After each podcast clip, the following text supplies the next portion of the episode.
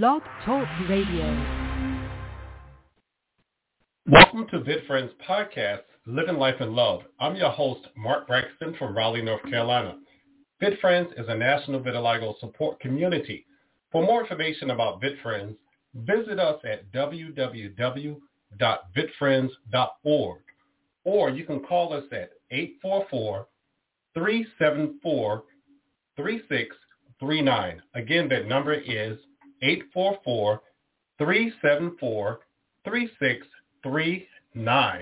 All VidFriends podcasts are sponsored by My Vitiligo Team. And on today's show, I would like to welcome Eric Peacock. Welcome, Eric. Thanks, Mark. So how are you doing today? I am doing great. Happy Sunday to you. Yes, happy Sunday. And, and it's a bright Sunday here in North Carolina. How's the weather there? It's good. I'm in uh, Northern California in the San Francisco area, and fortunately, it's uh, good weather here because to the north of us and the south of us there are fires. So, uh, right, thinking about those people. Absolutely, we've experienced a little bit of the haze and some of the smoke from the fires all the way on our coast. That's, so yeah, it's that I understand just it's crazy, tough. isn't it? Yes. Wow. So Eric, before we get insane. started, yes, it, it is. It is really crazy. Um, introduce yourself. You just told us where you're from, but you can repeat that, and also let us know what organization or company you represent. You bet. My name's Eric Peacock. Uh, I am from the San Francisco Bay Area, and uh, I am the co-founder of a social network called My Vitiligo Team. And uh, this is actually part of my work. I created a company about 10 years ago called My Health Teams. And what we do is we create social networks for people with chronic conditions. And we've launched social networks in about 41 different chronic conditions. And this one is particularly special to me because I've had vitiligo since the first grade. And uh, we launched my vitiligo team about a year and a half ago, and uh, there are now 7,784 people with vitiligo who've joined this social network. Right. And, and Eric, and we're going to dig into that as well. But let's start with your journey. So you said you developed uh, vitiligo when you were in the first grade, correct? That's right. Yep. And, and Yeah, can you started- share with our yeah, I was gonna say share with our listeners that journey. What was it like, and even how your parent, how did your parents feel about it? Yeah. So I uh, I started developing spots on my hands and my knees, and uh, I remember going to our pediatrician. My mom took me to the pediatrician, and he looked at it and he said, oh, "Yeah, that's that's vitiligo. Um, about one in a million people get it, and there's nothing that can be done about it." And Right. uh, so this this is a long time ago, um, but but he was wrong, of course. Uh, it's not one in a million it's about you know one in a hundred or even maybe more prevalent than that and Right. there are things you can do about it but uh i guess back in you know 1979 that, that wasn't so wide known and, Right. and i uh you know i basically went like you know until 10 years ago before i realized actually that wasn't the truth so i lived several decades thinking i was only like one in a million people had this and there was nothing that could be done about it and uh and so as a kid i was self conscious of it. Um you know like i would wear knee pads when i played basketball. I played basketball a lot basketball as a kid because just people would look at me you know kids kids look at you funny. Um Right. and on my face and it started to develop on my face as well as i got older and it um it doesn't show up on me as much in the winter when i'm not tan. Um, you know, I've, I've got, you know, white skin and basically in the winter it's not a big deal. In the summer, like right now, if you look at my picture on my vitiligo team, you know, you can see it popping, right? It's, I have it all around my mouth and on my eyelids and it's just so apparent because I get tan. And so, uh, Right. Absolutely. you know, I, yeah, I, I kind of, it, it, I was, I was more aware of it and self-conscious of it in, you know, all the way up through middle school. And then I just started to forget about it and kind of ignore it. And, uh, and I found that in general, people would follow my cues on how to, how to talk about it or treat it, which was largely to ignore it for me. Right. And, and you know what's interesting, you know, it is a different experience for every person. Um, Yeah. I, what I thought was unique during World Vitiligo Day when we did the poll, more people seem to develop it later. Like uh, it's, I think it was 25 and up was the highest number. And yeah, that was surprising. Yeah, I was very surprised. I thought it would be more people develop it when they were younger. So, and I guess we still don't have the proper research to figure out why is that, you know, and that's something we can figure out in the future. Yes, I, you know, I was. It's so interesting you bring that up. I was thinking about the same thing. Most of the people I've come to know, you know, before I launched my vitiligo team, were people who've had it for a long time.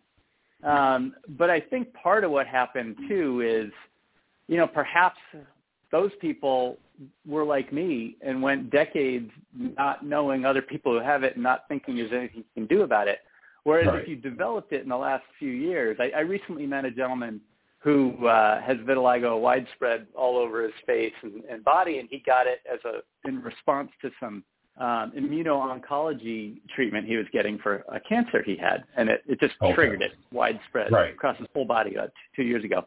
And um, and you know, someone like him, boy, he got smart on vitiligo as an adult. Like he read everything he could, and so I, I almost think those people might have been more attracted to that panel on World Vitiligo Day because they're constantly doing research on it too. So he may have had a bit of a sample bias there. Right, right. And, and you know, it's interesting because you, you talk about the 70s, you know, developing vitiligo, and then you look at the 80s and look at the 90s there wasn't a lot of information about vitiligo.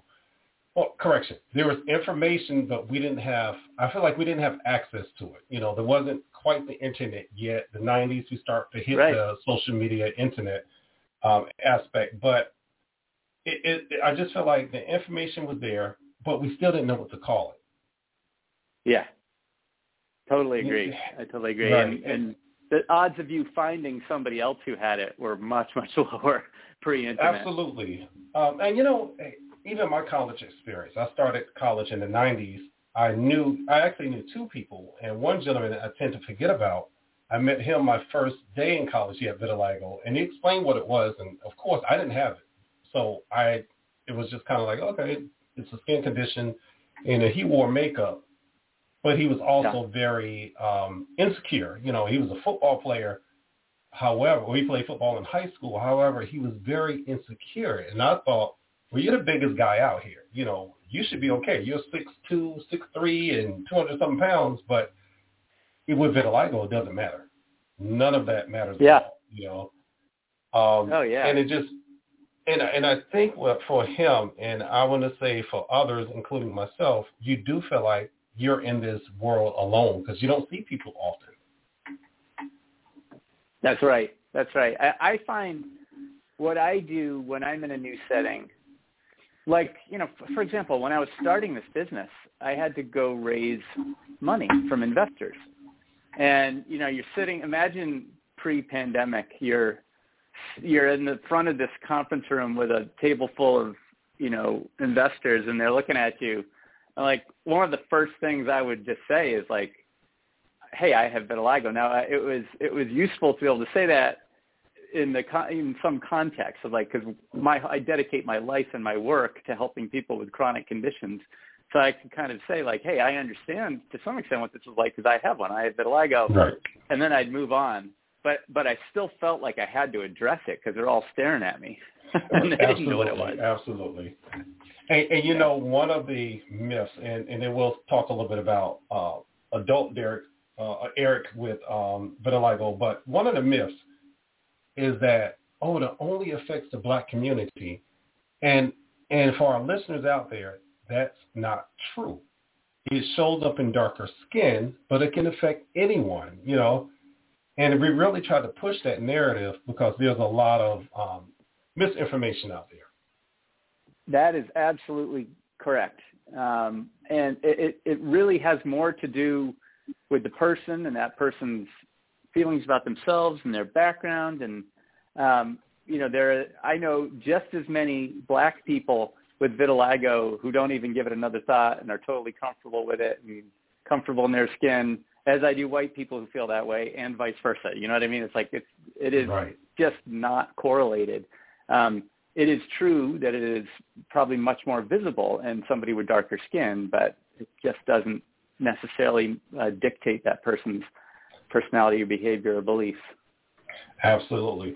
So let's talk about um, your vitiligo as an adult. Um, did it did it ever interfere or just make you or create any challenges? Let's put it that way. Did it create any challenges, you know, socially, maybe in your private interactions with family and friends, and even in your professional life?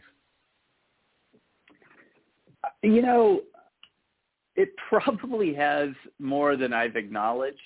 Um, because part of the way I cope with it is to ignore that and not allow that it could be getting in the way. Um, right. I I mean I I do like I'll, I'll give you an example. I uh, I've done some TV interviews before, and uh, you know like the makeup artist comes. I was on the Today Show Today Show about I don't know eight years ago or something like that. It was a huge thrill. It was part of what we were doing, getting to talk about our social networks. I was just out of my head excited. And I, they put me in the makeup chair, and the person just looked at me and was like, "Oh boy." uh oh. and, she, and I was like, you know, I was like, I'm a little nervous, anyways. But like, you know, the the person then basically spent like a good chunk of time just covering up every last piece of wow. vitiligo on me, and I, you know, I was all good with that. But it, you know, it, it wasn't really, it didn't set me back or anything like that. But it, it definitely was like, that's not going to work on TV. Was kind of the impression they were they were giving me because I wasn't right. there actually to talk about vitiligo. So, um, and I and like I say, you know, when I was when you're out there talking to investors saying like, hey, I want to raise a lot of money so that I can invest in this company and you know serve people with chronic conditions they're looking at you and if they don't know what it is like you got you got to get on top of that so i found i've had to insert it into the conversation as a as a point that can you know kind of make it clear to them how they should treat me which is just like they treat any other co-founder or you know ceo and Absolutely. also by the way also by the way like i'm comfortable with this so you should be right and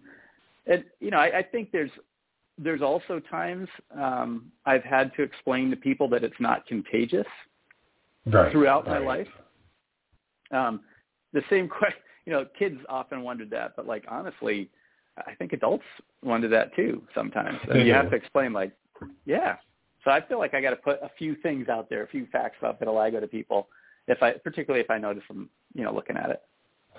Right. And, you know what's interesting though, children are curious and once you explain it to them, they're okay. They accept you. But I Yeah. think it's the adult factor that plays the biggest part where as an adult you say, oh, it's not contagious. But sometimes adults, they don't believe us. They just kind of look at us like, are you sure? Yes, it's not Yeah, contagious, you know? so I'll be the judge of that. right, absolutely. So it, it's one of those things where one end of the spectrum, children, they love you, no problem. Oh, I think it's cool. Adults are, Mhm. what's wrong with you? I'm going to look at you. I'm not sure. You know, it, it, and it's one of those things where you have access to information, find out, research. Right. You know, right. if you're curious, pull out your phone, type it in, white patches on the skin, all the information is there. Yes. Yeah. Now, um, I thought it was interesting when you talked about your TV interview. Um, I, I think my hopes, I guess, for our community is that as we move further into the future, where television, films, music videos, all these things where people are in front of the camera, they make it normal where I'm not going to cover that person. I'm not going to cover it up. No, don't cover it up. Let Yeah. it shine. You know. Um, and I understand that there are some things in film, TV that they have to do with the makeup department. But I say, don't cover up our, our spots, you know, unless that person really says, hey, if you don't mind, can you cover it? Because, you know, it's different for every person. Yeah, I agree. I think it's up to the person. Totally agree. And but it's you know it's unbelievable to me actually uh, from the patient standpoint. It's unbelievable to me how many faces with vitiligo I'm now seeing in the media, and it's you know it's it's, it's helpful that there are um, groups like VidFriends and there's Winnie Harlow and there's you know it, there's there's models now showing up on regular uh you know mass market catalogs who have vitiligo it's like all of a sudden it's it's something that is on the radar screen and known and um, I, I never thought we would see that. So it's kind of it's heartening Right. to see it for sure. Now, now, one of the things we have to do, we got to convince our um, toy companies because we have Mattel who has the Barbie doll, but we've got to get the Ken, we've got to get GI Joe, we've got to get other brands to say, hey, it's okay to have vitiligo, and we can have a character that represents our community. You know, um, how that happens, when it happens, we don't know, but I have a feeling it will happen eventually. It's pretty cool. We we've got the uh, we've got the vitiligo Barbie in our office, and uh, it's a cool reminder. Like, wow, how, how far have we come here? Absolutely. Um, you know, you know, it's like I, I don't honestly, you know, my personal standpoint, I don't I don't know where I stand on should the next Barbie doll be his, Hispanic or or black Right. or have vitiligo or what? I mean, there's so much, um, so many different colors and ethnicities to represent that are underrepresented and misunderstood. Um, and and of course, vitiligo cuts across all of those.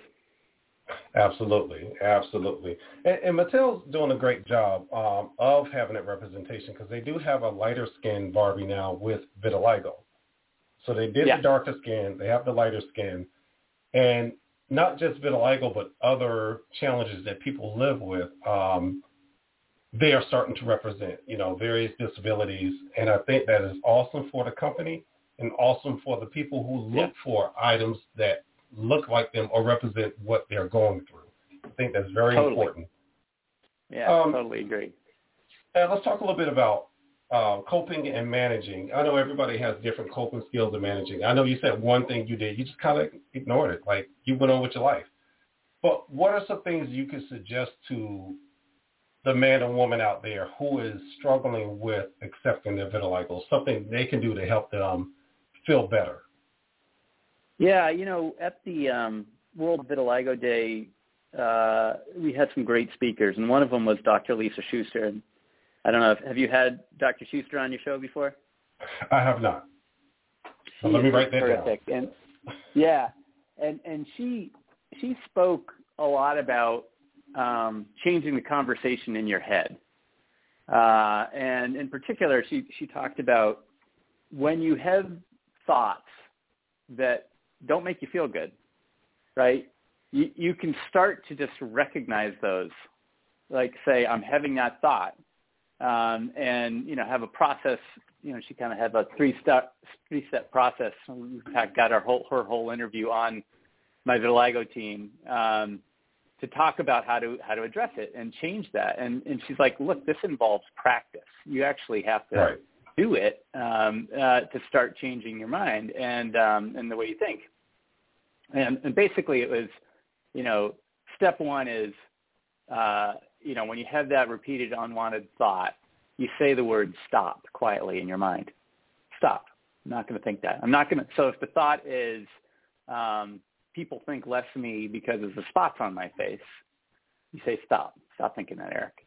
And then you replace the thought. So after you stop, you know, you replace that with a pleasant or better thought. And for me, it was people see how confident, friendly, or com- you know, comfortable I am with myself, spots and all, and don't Right. give my vitiligo a second thought. You know, that's that's what they're interested in me. I'm more interesting because of this. So I replace that. And when you do that, that changes, you know, first your thought, second your behavior because you act more confidently or whatever, however way you want to act, and that trains people. And then that changes feelings too. It changes how you know we feel about it, and, and when people see that, they emulate it. And so, I thought, you know, gosh, that's largely what I've been doing my whole life. it's stopping, replacing it with a different thought until I believed it and others did too. Um, Right. And that that's one way to deal with it. that. That certainly worked for me.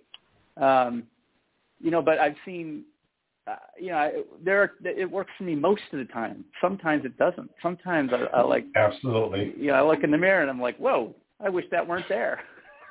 right, right. It, it is a process, You know, and- um, and it takes time. You know, and like you said, practice. Practice is important. Um, hmm because I think a lot of us think once you accept your condition, I'm good. I can tackle the world. I thought that and got set back by someone's reaction to my skin. They didn't say anything. It was their the eyes got big and when they went to shake my hand, it was the weakest shake ever, and it set me back. I realized that person is not comfortable. Um, Yeah. Then I have to re- reset myself and go, you know what? That's their issue, not mine. You know, keep moving forward. You know, and when you have those moments where you feel like, oh, I can't do this, just say yes, you can. Just just get out there and do it. you Yeah. know? Um, Yeah, I hear you. That's that's the that can start the slippery slope, right? I mean, you can right, be a right. head full of confidence for a year, and then one thing like that knocks you off a little bit, and you can be like, "Gosh. I wonder if everybody else feels that way about me." Uh, and that's true, absolutely, and so true. Um, so yesterday I had an opportunity to uh, spend time with other members from the vitiligo community in Charlotte, and we had a great time. And when you talk about not focusing on your vitiligo, that's what we did. We went out, we went to a restaurant, we sat outside, we had food. People can see our vitiligo. We did not care. We were there to socialize, have fun, eat, and, and, and leave. You know, and, and I really thought about it. I said, you know, that's what we have to do as a community. We have to make sure we are showing others we are people. That's what we are. Yeah. Our skin looks different, but we're Yeah. people. And you know, and we Yeah. do the same activities as everybody else. Yep. So I, I mean, Now- I totally agree. That, that that's kind of how I was where I where I was going with the whole people take their cues from you and how you behave. absolutely, And absolutely, and and like, look, I say that as though it's an easy thing to do. I recognize. I mean, I I, I see all the people on my vitiligo team talking like.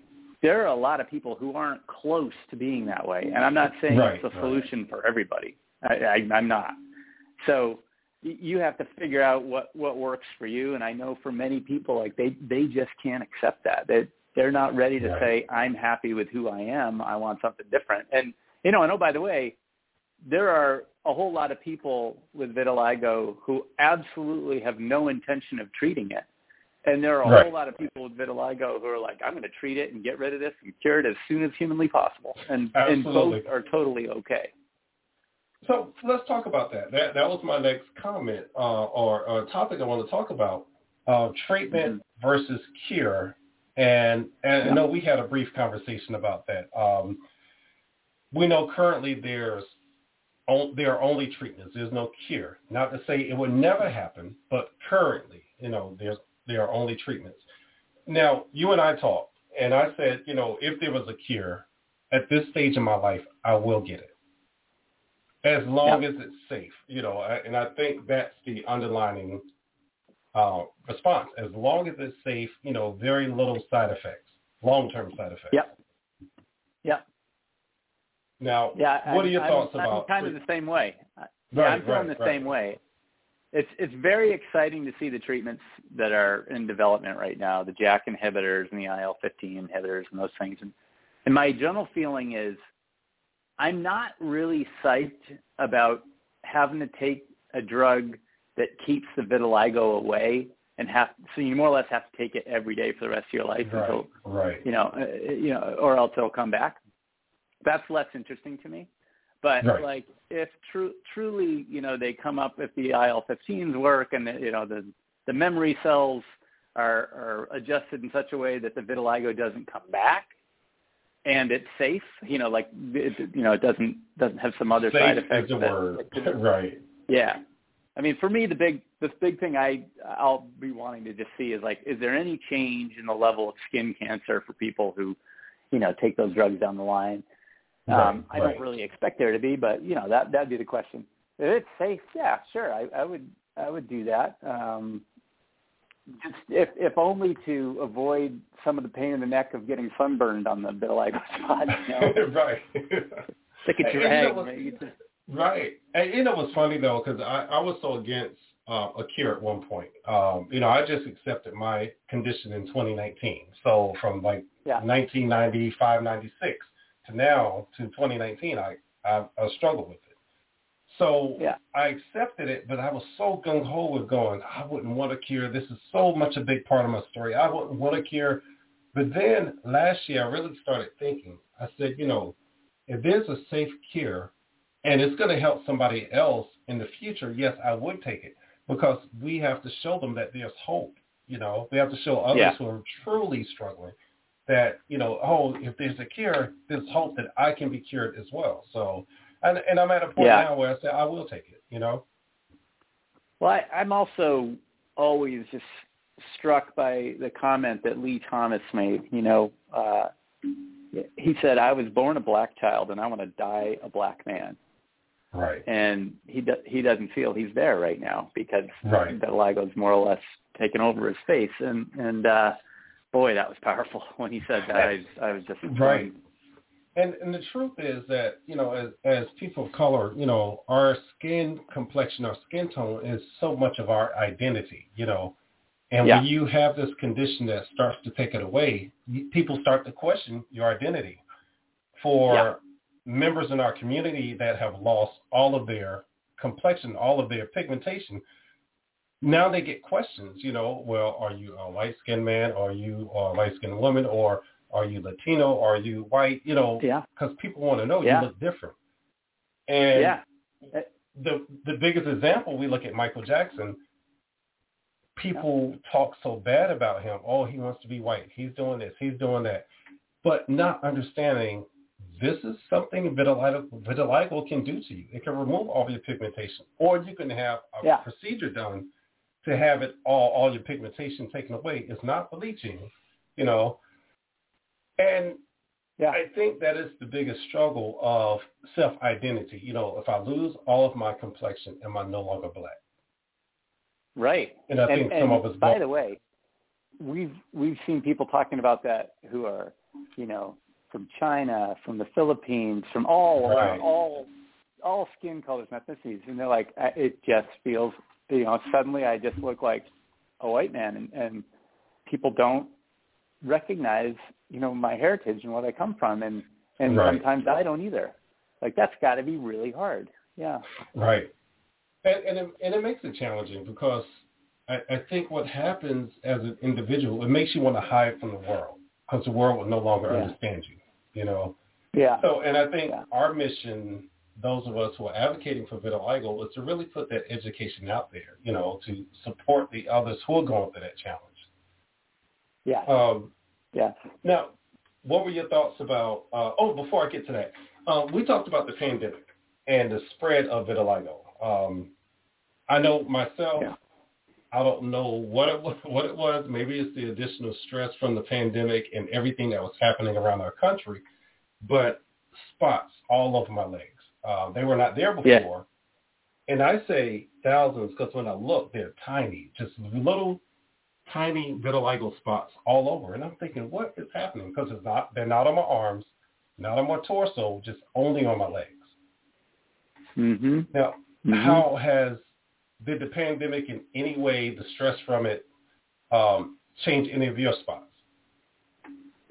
Good question. I, there's there's definitely you know a fair amount of evidence that suggests that stress triggers vitiligo. Um, I, I I don't know if it was stress for me. Um, early on in the pandemic was fairly stressful. Um, managing a business going into the pandemic, you have no idea what's going to happen. But uh, I think for me, I too started getting spots uh, on my legs and my arms, smaller spots. And I think for me, it was more exposure to sun because, uh, you know, once we shut down the office and I didn't have to commute, you know, an hour each way into San Francisco, I started just going for runs and, and walks and stuff like that and exercising more, which was great. Um, but I had more sun exposure, a lot more sun exposure. And, Right. and all of a sudden all these spots showed up. And so I, I wasn't expecting that. Like it, my vitiligo has been pretty stable for, I don't know, like a couple decades, and now it's now I'm seeing more of it. So I don't know if that's an aging thing, if it's a little bit of the stress, Right, if it's a little bit of the sun or what. But I've certainly experienced it, and I know hundreds of other people on my LIGO team who have said the same thing. Like the spots have been coming back, and many of them felt it was stress triggered. Okay, yeah, yeah, I just don't know. It's so weird. Um, and I have repigmented on one side of my arm, on my left side, but I've gained more spots Really? on my right side. And I'm thinking, whatever you're gonna do, just just let me know what you're gonna do. Are you gonna, you know, will I have just one white arm and one of my natural color arm, and my hands are still gonna be spotted? I, you know, you just don't know. And it, and Yeah. I think that's the. I, I'm not even gonna say the scary part. I think it's just the strange part of having vitiligo, and you know, some of us can laugh about it, some of us cry about it, and I understand. You know, Right. it's all in how you see it, because it can be tough. Um, and, and like you know we don't we don't know the the fundamental biology behind a lot of this there's a lot of hypotheses when you talk to the various docs at global vitiligo foundation and such but like i i started experiencing a new symptom uh about two years ago and honestly i'm not sure it was new it was just i started recognizing it more because i started seeing people talking about it more on my vitiligo team um and that's itching oh, getting yeah. itching on the skin before the spots start to spread a little bit. I think I might have just ignored it all these years and, and not not connected the two. But after I started reading about it more, I noticed it more myself. Like where I'm starting to get the spreading, I I feel itching. Isn't that weird? Uh, it, it is very weird. And you know what I always thought it was? I, I live out in the country. I always thought mosquito bites. Oh man, I got another mosquito bite. So I'm scratching and you know, and you put stuff on to take away the itch, but it's still itching. And now I Yeah. notice it is. It is the itch before the spot. Yeah, And and I, I just don't understand it and I think none of us truly understand it. But no, that's just how it is. And you get that itch, you scratch it, you look at it, next thing you know, the next day, there's a spot coming. yeah, yeah. Which which So- by the way could trigger stress in some people. Right, absolutely, absolutely. Um, let's talk a little bit about World Vitiligo Day. Um, your thoughts. Um, I, and I'm going to share real quick. I had a blast. I thought it was great. A lot of information. Um, had an opportunity to share some of my thoughts and, and actually talk to some of you during the breakout room. Um, Yeah. Although it was virtual, you know, Yeah, yeah. I loved it too. It was super fun, and and I loved your panel. Thank you very much for putting that on and being part of that. Um, Thank you. Yeah, so you know, World Vitiligo Day was a I don't know how long, how many hours did we go? It was like ten to two or something like that. So it was like several hours. four and a half. yeah, and then and then people stuck around afterwards, and we did breakout sessions. Uh, Right. It was pretty remarkable. So uh, it, it was a combination of inspirational speakers.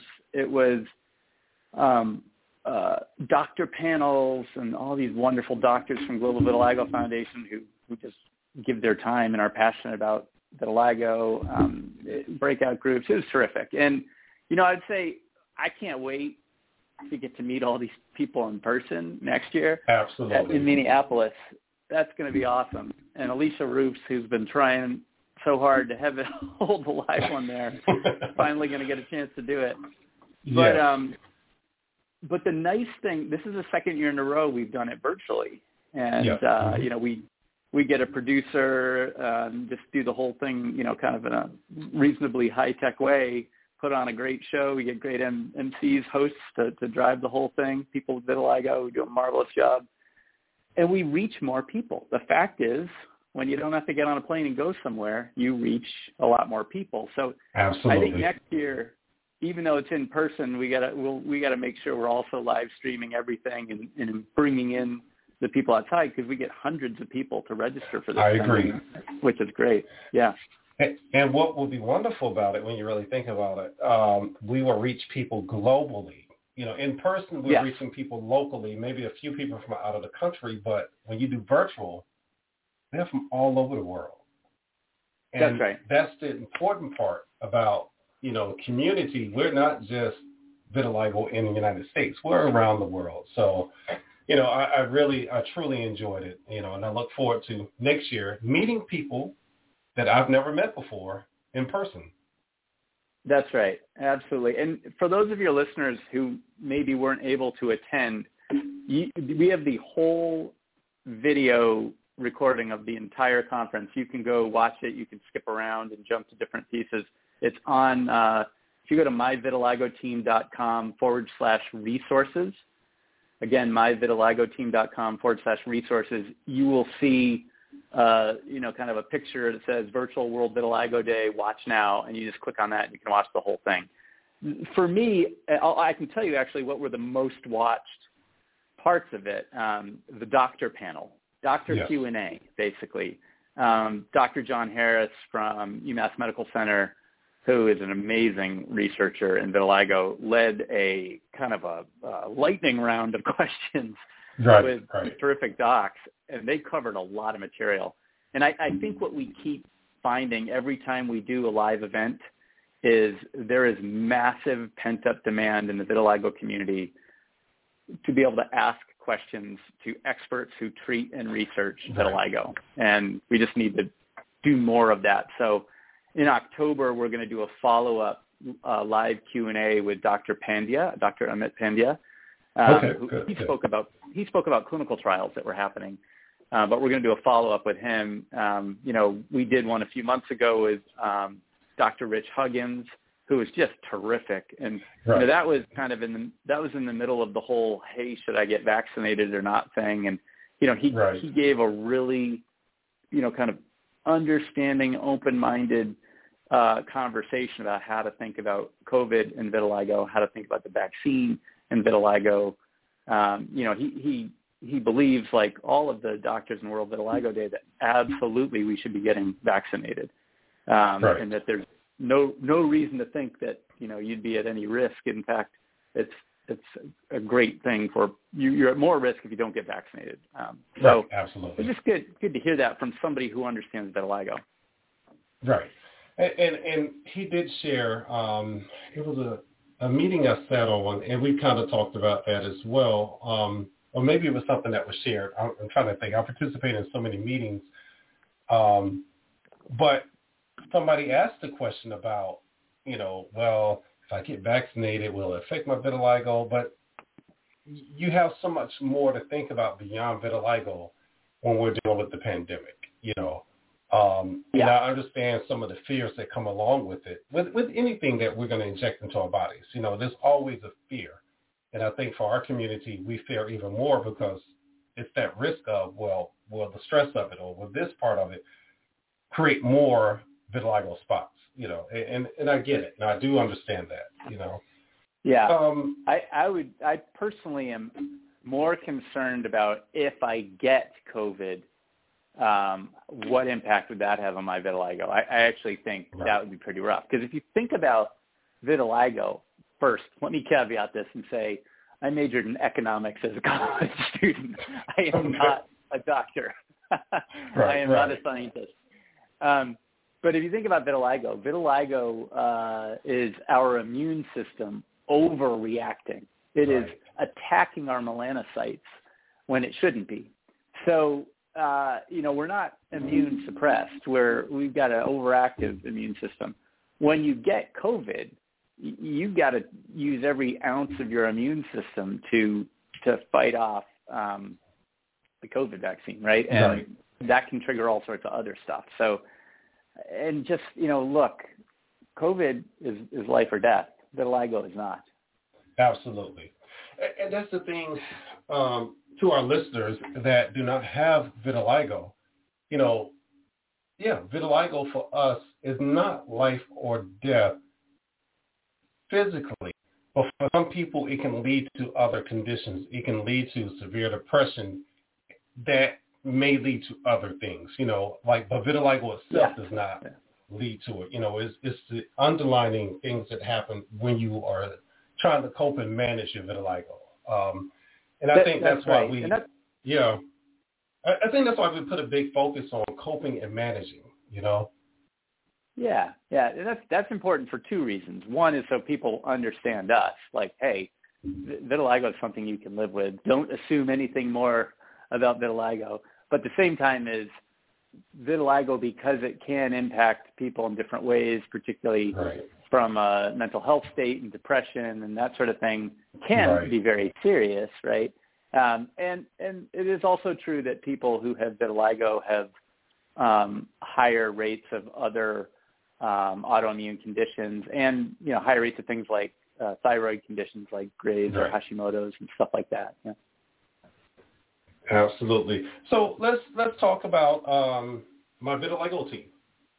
So Yeah. what was the inspiration behind wanting to create this the, the social media group strictly for people with vitiligo? Yeah, so this is this is kind of a funny story because you know I created a company ten years ago, and it, the purpose of the company, MyHealthTeams, is the name of our company, is it's a mission-driven business, and we we want to make it easy for people who get diagnosed with a chronic condition to find the right people, support, and information they need to better manage their condition.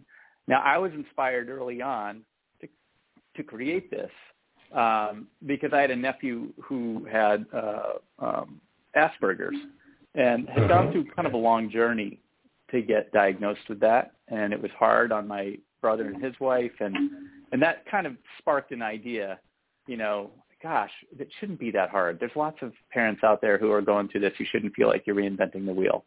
And right. and then you know, we we all have you know friends who have somehow had their families touched by somebody with a chronic condition, and you know, whether it was the breast cancer or multiple sclerosis or rheumatoid arthritis or lupus or whatever it is, you know, it, it's out there, and, and we should have social networks dedicated just for them.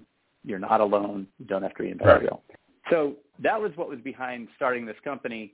We did, and we ran it for, you know, basically seven and a half years before I realized that that stuff my pediatrician told me that that my vitiligo team, uh, sorry, that vitiligo was one in a million people was wrong. It's, it's right. actually, you know, more like one in a hundred. And and oh, by the way, he also said there's nothing you can do about it. He was wrong, and I didn't know right. that. Like it was I started to get um, some outreach.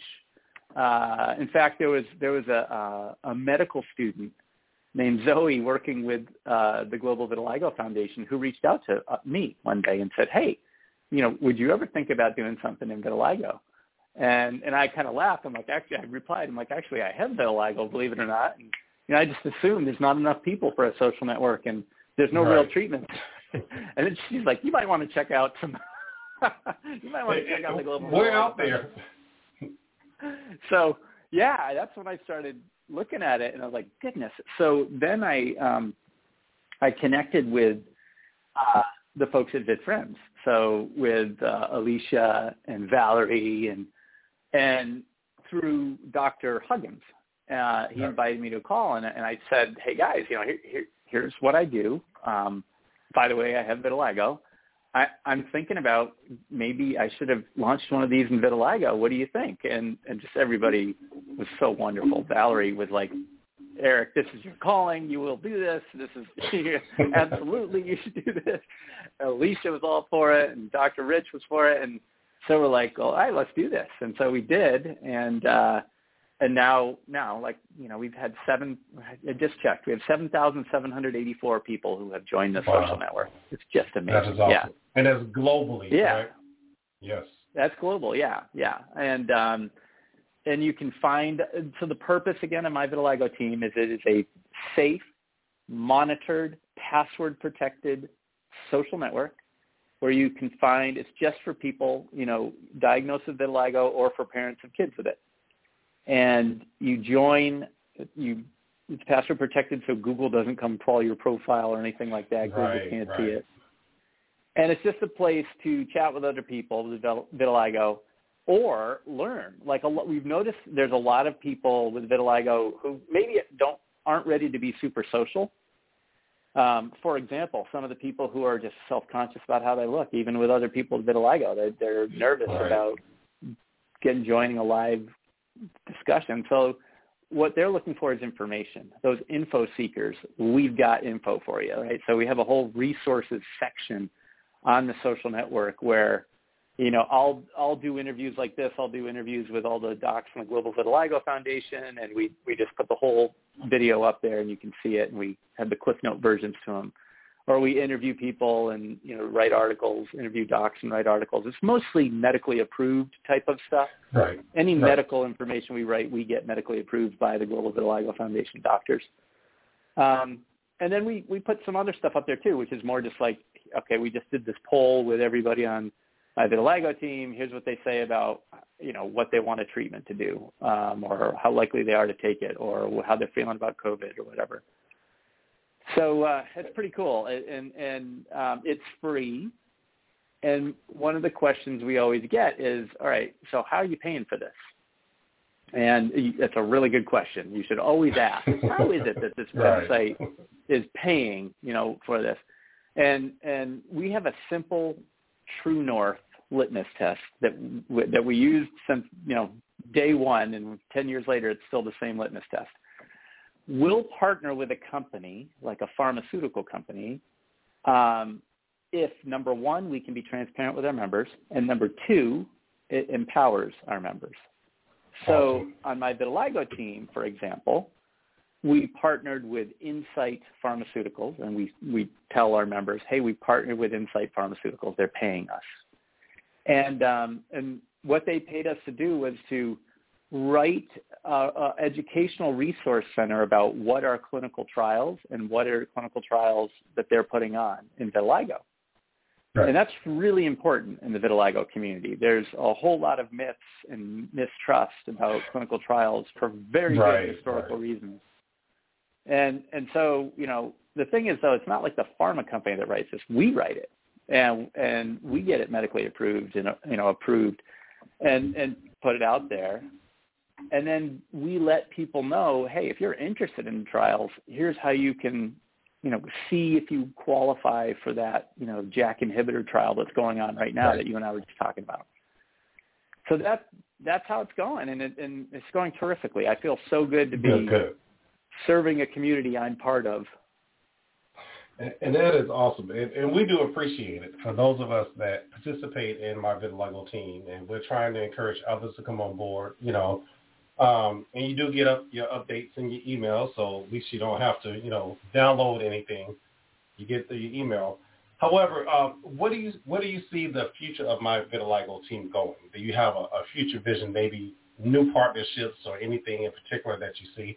Um, yeah, a couple things. Um, you know, we we uh, have found again uh, that we need to do more for the info seekers. Th- those are the people who don't necessarily want to be social, but they they still want to be kept up to date. So it's almost right. like here's you know here's the steady feed of news research from you know everybody doing research in vitiligo. Like make sure the stuff from the Global Vitiligo Foundation is getting out there. Make sure any pharmaceutical company stuff is happening. Just people know about it. If, if they want to see that, they can. Um, I'm hopeful that um, you know, in the next year, we're going to see some of these brand new biologic drugs that really can, you know, make the vitiligo go away on your face. Um, they're going to get approved by the FDA. And I think we're going to be in a unique situation to be the objective, you know, kind of place where hundreds or thousands of people with vitiligo can say, all right, I'm taking it. Here's the before, here's the after. Here's here's my real world experience with it, and we can we can share that back. We don't have a dog in the fight, right? Like we're not the pharma company. We don't really right. care what happens to the sales of the drug. It's it's it's more about like what's the real experience. So I think I think that's going to be really interesting. That is awesome. And one thing our listeners may not know, but I can go ahead and say now that this podcast and all VitFriends podcasts are actually sponsored by my vitiligo team. So we do appreciate that partnership there. So we thank you. Um, yeah, you bet. I mean, but that's yeah. that's also important. Like we're part right. of a larger ecosystem. It, it's never been our point of view that like, oh, there can be only one place. You have to come to the, my vitiligo team. That's just nonsense. Like we are in 2021 here, folks. It's it's uh, uh, we don't do what VitFriends does. I mean, VitFriends has these local chapters where you can go meet in person with other folks right there and wherever you're in, right. whether you're in Charlotte or Minneapolis or wherever, or Boston. I mean, that's huge. In real life, in person experiences right. uh, can never be substituted for and are really important. Um, so yeah, we, we tend to just be part of the ecosystem and try to lift up as many different voices and organizations who are doing something beneficial for that condition as we can. And, and that's awesome. And one of the things we always try to, excuse me, encourage members in our community. Let's also share the the great stories. You know, I know a lot of times we do get into yeah. sharing, you know, how our vitiligo, you know, affects us. but also let's talk about what we're doing in the community. You know, let's share those spotlights of how we reached 40 people here, maybe um, interacted with two people over here, or I did a video that reached all these people here, or I have this book that I created. You know, all these different things that yeah. we are really doing in our community. I think we have to continue to support each other that way. And once again, to show those who do not have vitiligo, and also to show those that, that do, we're doing great things in our community, and let's continue to do yeah. great things. Yeah, I love when I see that. Like when people start, you know, you, you know, you're starting to to make it when you when you see folks, maybe like you, posting on my vitiligo team pictures from the Charlotte event for Vit Friends, because then if if we go, you know, we're spending money advertising my vitiligo team. If somebody from Charlotte joins, they learn about the Vit Friends group there through right. that post. It's, it's kind of like how we some of us learn, you know, about events or news from, you know, Facebook or Instagram or whatever. Like that's what we're doing, but just for the vitiligo community, and it's all about like everybody getting to kind of share what they're doing. And, and yeah, and that's very, very, very important. We have to continue to do that and share those positive, uplifting stories because I think they bring hope to people. Yeah and, we don't know, we often don't know whose life we're changing or touching because we don't always hear about it. We don't always see it. But it could be that one That's quote right. that you put up there that changes someone, you know. Um, it does. So Eric. And, and I'll, let me just add to oh, that. It's, yes. it's not always about inspiration. Sometimes it's about uh, equity in healthcare. So I may not live in a place that's near uh, a center of excellence in vitiligo. Right, um, right. And I just may not hear about or have the same resources or, or be given the same options from my dermatologist about my vitiligo. But if I read about all these other people who are getting X, Y, and Z, you know, that empowers me as a patient to go back into my derm and say like, hey, I know this is happening in these other places. Could you help me figure out how I could get access to that? Um, and that's a game changer. When when we see stuff like that happening, I'll, I'll give you an example in, in a totally different disease. In breast cancer, um, sometimes women who get breast cancer very early, say in their 20s, it's a tragedy when that happens, but it happens. And they'll find a great surgeon who will say like, no problem, we can take that out, we'll hit you with chemotherapy, you'll be back in action. But there that that breast cancer surgeon's not always thinking about the fact that this woman might want to have kids um, afterwards, and if you have chemotherapy, um, that may not be an option unless you think ahead of time to say freeze your eggs. Um, and so you'll see women connecting with other women, you know, in that age group, and those women will say like, "Hey, oh by the way, have you has your doctor talked to you about your fertility planning?" And they'll go, "Oh my God, no."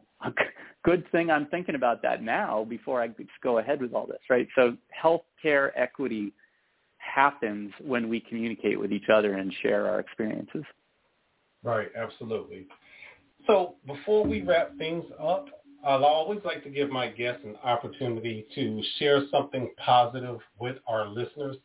So this is your time to share whatever you want with our listeners. Just give them something to go home to. That's awesome. Thank you. Well, hey, Mark, thanks again for having me here and for doing this podcast um, and doing so many as you do. It's, it's just so wonderful to listen to this, and what you're doing with Vit Friends is just fantastic. So thank you. Thank you. Thank you. Um, so I would say two things.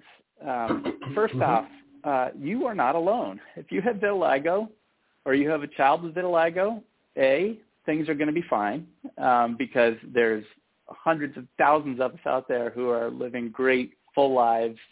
Um, and and B, you have options. Uh, you can treat it, or and there's lots of effective treatments, um, or you don't have to treat it, and you can be perfectly happy and deal with it. We recognize that it's a journey, and there are a lot of different coping mechanisms and way of, ways of dealing with it. But it uh, they they work and they're possible. And I think the key thing is is you're not alone. Um, people like Mark, people like you know the 7,000 people on my vitiligo team are living really inspiring, impressive lives um, with their vitiligo, and and you can too. And so, I guess my feeling is this is just not a journey you have to go through alone, and you should connect with others, whether it's on my vitiligo team or Vit Friends or whatever other source you can to connect with other people with vitiligo and kind of share your experiences. Um, I just encourage you to do it because you're not alone. You don't have to reinvent the wheel, and, and it's a wonderful community. Absolutely. Well, Eric, we're going to bring things to a close. I truly, truly, truly enjoyed our conversation. I look forward to talking to you more and collaborating. Likewise, me too, Mark. I, I can't wait to meet in person someday. Yes, hopefully uh, next year. I'll be at World Vitiligo Day. I know there'll be so many people out there, but we, we will make sure we cross paths. That will be a definite. That sounds good. All right. So, Thank you, Mark. You're welcome, sir. Thank you very much, and you have a wonderful day. You too. All right. Thank you. To our listeners, thank you for listening in. This has been Living Life and Love. I'm your host, Mark Braxton from Raleigh, North Carolina. And once again, VitFriend podcasts are uh, sponsored by My Vitiligo Team. Today's podcast featured Eric Peacock. Um, and he's a uh, co-founder of My Vitiligo Team. So thank you. Have a wonderful Sunday. Take care. Remember to tell someone that you love them, but most of all, look in the mirror and tell yourself, I love you. Take care.